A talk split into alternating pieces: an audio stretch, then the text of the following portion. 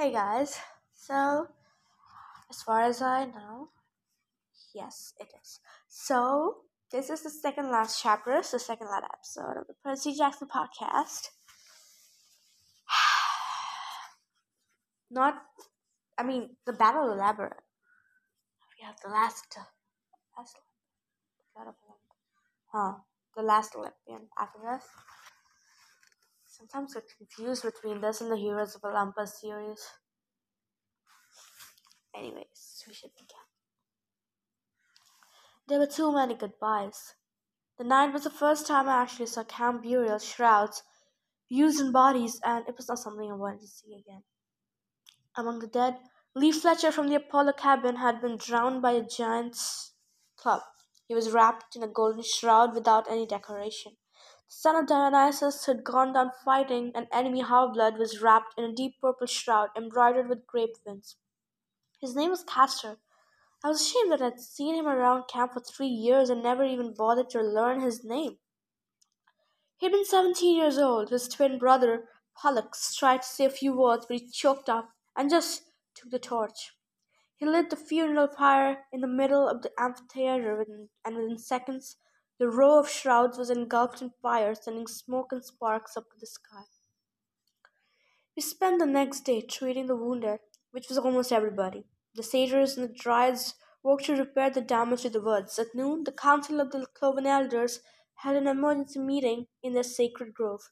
Three senior satyrs were there among Chiron, who was in wheelchair, uh, wheelchair form. His broken horse leg was still mending, so he would be confined to the chair for a few months.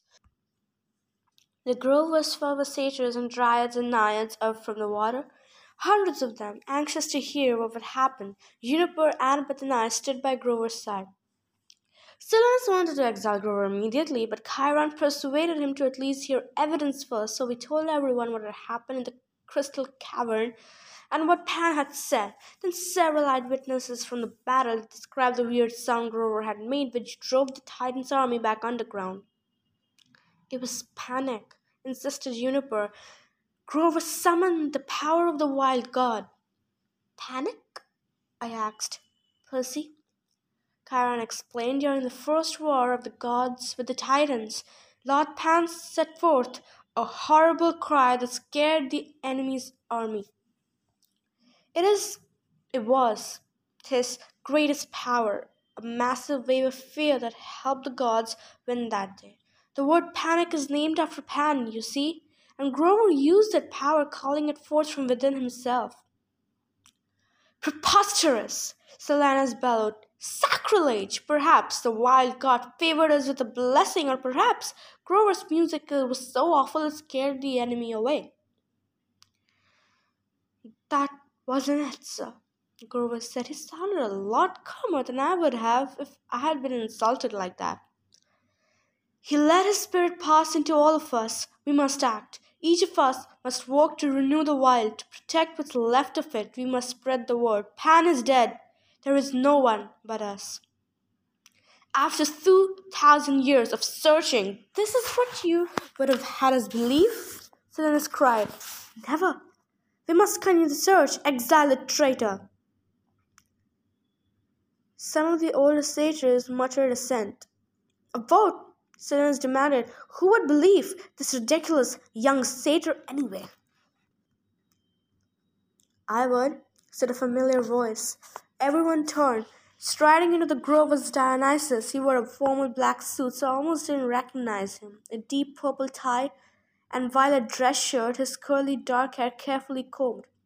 His eyes were bloodshot as usual, and his pudgy face was flushed, but he looked like he was suffering from grief more than wine withdrawal. The satyrs all stood respectfully and bowed as he approached. Dionysus waved his hand, and a new chair grew out from the ground next to Silenus, a throne made of grapevines.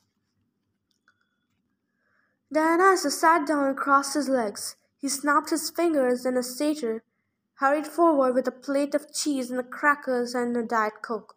The god of wine looked around at the assembled crowd. Miss me? The satyrs fell over themselves, nodding and bowing. Oh, yes, oh, yes, very much so. But I did not miss this place. Dionysus snapped. I bear bad news, my friends, evil news. The minor gods are changing sides. Morpheus has gone over to the enemy. Hecate, Janus, Nemesis as well. Zeus knows how many now. Thunder rumbled in the distance. Strike that, Dionysus said. Even Zeus doesn't know. Now, I want to hear Grover's story again from the top. Oh, my lord, Silenus protested. It's just nonsense. Dionysus' eyes flared with purple rage. I have just learned that my son Castor is dead, Silenus. I am not in a good mood. You would do well to humor me. Silenus gulped and waved at Grover to start again. When Grover was done, Mr. D nodded. It sounds like just the sort of thing Pan would do. Grover is right. The search is tiresome. You must start thinking for yourselves. He turned to a satyr. Bring me some peeled grapes right away. Yes, sire. The satyr scampered off. You must exile the traitor, Silenus insisted. I say no. That is my vote. I vote no as well, Charon put in. He and two other old satyrs raised their hands. Three to two, Silenus said. Ah, yes, Dionysus said. But unfortunately for you, a god's vote counts twice. As I voted against, we are tied. Silenus stood indignant.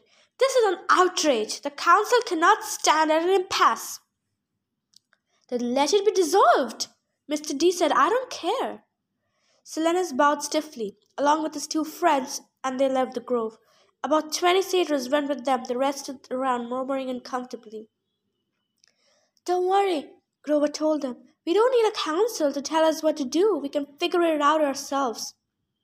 He told them again the words of Pan, how they must save the world a little at a time. He started dividing the satyrs into groups, which would go into national parks, which would which ones would search out the last wild places, which ones would defend the parks in big cities. Well, Annabeth said to me, Grover seems to be growing up. This is so sweet. I mean, sure, not satyrs do this. We can all do that too. So, a little at a time. Later that afternoon, I found Hyacinth at the beach, talking to Briareus. Briareus was building a sandcastle with about 50 of his hands. He wasn't really paying attention to it, but his hands had constructed a three story compound with fortified walls, a moat, and a drawbridge. Tyson was drawing a map in the sand. Go left to the reef, he told Briareus, straight down when you see the sunken ship. Then, about one mile east past the mermaid graveyard, you will start to see fires burning. You're giving him direction to the forges? I asked. Tyson nodded. Briareus wants to help. He will teach Cyclopes ways we have forgotten, how to make better weapons and armor. I want to see Cyclopes, Briareus agreed. I don't want to be lonely anymore. I doubt you'll be lonely down there, I said, a little wistfully because I'd never been to Poseidon's kingdom. They're gonna keep you really busy. Briareus' face morphed into a happy expression. Busy sounds good. I only wish Tyson could go too. Tyson blushed. I need to stay here with my brother. You will do fine, Briareus. Thank you. The hundred handed one shook my hand about one hundred times. We will meet again, Percy. I know it. Then he gave Tyson a big octopus hug and waded out into the ocean. We watched until his enormous head disappeared under the waves. I clapped Tyson on the back. You helped him a lot. I only talked to him. You believed him. Without Briareus, we never would have taken down Campe. Tyson grinned. He throws good rocks. I laughed. Yeah, he throws some really good rocks. Come on, big guy, let's have dinner. It felt good to have a regular dinner at camp. Tyson sat with me at the Poseidon table. The sunset over Long Island Sound was beautiful. Things went back to normal by a long shot, but when I went up to the brazier and scrapped a part of my meal into the flames as an offering to Poseidon, I felt like I really did have a lot to be grateful for. My friends and I were alive. The camp was safe. Kronos suffered a setback, at least for a while. The only thing that bothered me was Nico. Hanging out of the shadows at the edge of the pavilion, he had been offered a place the Hermes cabin, but even at the head table with Chiron, but he had refused. After dinner, the campers headed towards the amphitheater. Apollo's cabin promised an awesome sing along to pick up our spirits, but Nico turned and disappeared in the woods. I decided I'd better follow him. As I passed under the shadows of the trees, I realized how dark it was getting. I'd never been scared of the forest before, though I knew there were plenty of monsters. Still, I thought about yesterday's battle and wondered if I'd ever be able to walk in these woods again without remembering the horror of so much fighting. I couldn't see Nico, but after a few minutes of walking, I saw a glow up ahead. At first, I thought Nico had lit a torch. As I got closer, I realized the glow was a ghost. The shimmering form of Bianca di Angelo stood in the clearing, smiling at her brother. She had said something to him and touched his face, or tried to. Then her image faded. Nico turned and saw me, but he didn't look mad. Saying goodbye, he said hoarsely. We missed you at dinner, I said. Could have sat with me. No. Nico, you can't miss every meal. If you don't want to stay with the Hermes, maybe you should just make an exception and put you in the big house. I've got plenty of rooms. I'm not staying, Percy. But but you can't just leave. It's too dangerous out there for a lone half blood. You need to train. I train with the dead. This camp isn't for me. There's a reason they didn't put a cabin. They, they didn't put a cabin to Hades here, Percy. He's not welcome any more than he is in Olympus. I don't belong. I have to go. I wanted to argue, but part of me knew he was knows he was right. I didn't like it, but Nico would have had to find his own dark way. I remembered in Pan's cave how the wild god had dressed each one of us individually, except Nico. Where will you go? I asked. Right away, I've got lots of questions like who was my mother who paid for Bianca and me to go to school? Who was that lawyer guy that got us out of Lotus Casino? I know nothing about my past. I need to find out. Makes sense, I admitted, but I hope we don't have to be enemies. He lowered his gaze. I'm sorry I was a brat. I should have listened to you about Bianca. By the way, I fished something out of my pocket. Tyson found this while we were cleaning the cabin. Thought you might want it.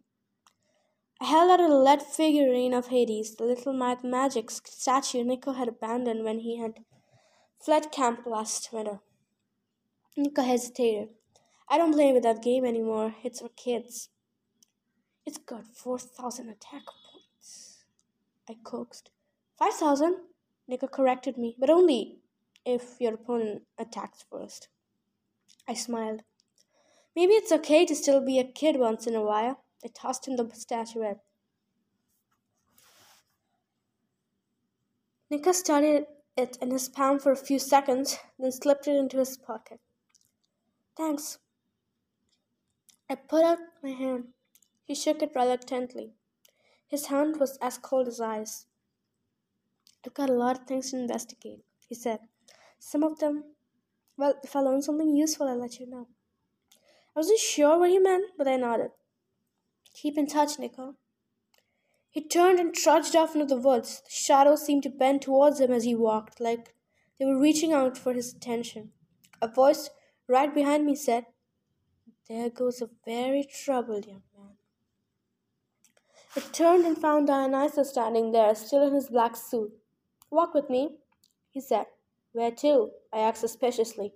Just to the campfire, he said. I was beginning to feel better, so I thought I would talk to you with you a bit. You always manage to annoy me. Uh, thanks. We walked through the woods in silence. I noticed that Dionysus was treading on air, his polished black shoes hovering an inch above the ground. I guess he didn't want to get them dirty. We have had many betrayals, he said. Things are not looking good for Olympus. Yet you and Annabeth saved this camp. I'm not sure I should thank you for that. It was a group effort. He shrugged, but regardless, I suppose it was mildly competent what you two did. I thought you should know it wasn't a total loss. We reached the amphitheater, and Dionysus pointed towards a campfire. Clarisse was sitting shoulder to shoulder with a big Hispanic kid who was telling her a joke. It was Chris Rodriguez, the half-blood who'd gone insane in the labyrinth. I turned to Dionysus. You cured him? Madness is my specialty, it was quite simple. But you did something nice. Why? He raised an eyebrow. I am nice. I simply ooze niceness, Perry Johansson. Haven't you noticed? Perhaps I felt grieved by my son's death. Perhaps I thought this Chris boy deserved a second chance at any rate. It seems to have improved Clarisse's mood. Why are you telling me this? The wine got sigh. Oh, Hades, fine. But remember, boy, that a kind act can sometimes be as powerful as a sword. As a mortal, I was never a great fighter or athlete or poet. I only made wine. The people in my village laughed at me. They said I would never amount to anything. Look at me now. Sometimes small things can become very large indeed. He left me alone to think about that. As I watched Clarisse and Chris singing a stupid campfire song together, holding hands in the darkness where they thought nobody could see them, I had to smile. That was beautiful. I'm happy for Clarisse. Next Sunday, we're going to do the last chapter. Jeez, we haven't even got. I mean, Annabelle and Thursday still have a rocky relationship like this.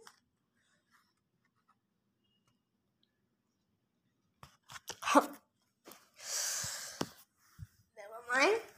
It's gonna be alright, I guess. We'll meet again next episode only on the Percy Jackson podcast.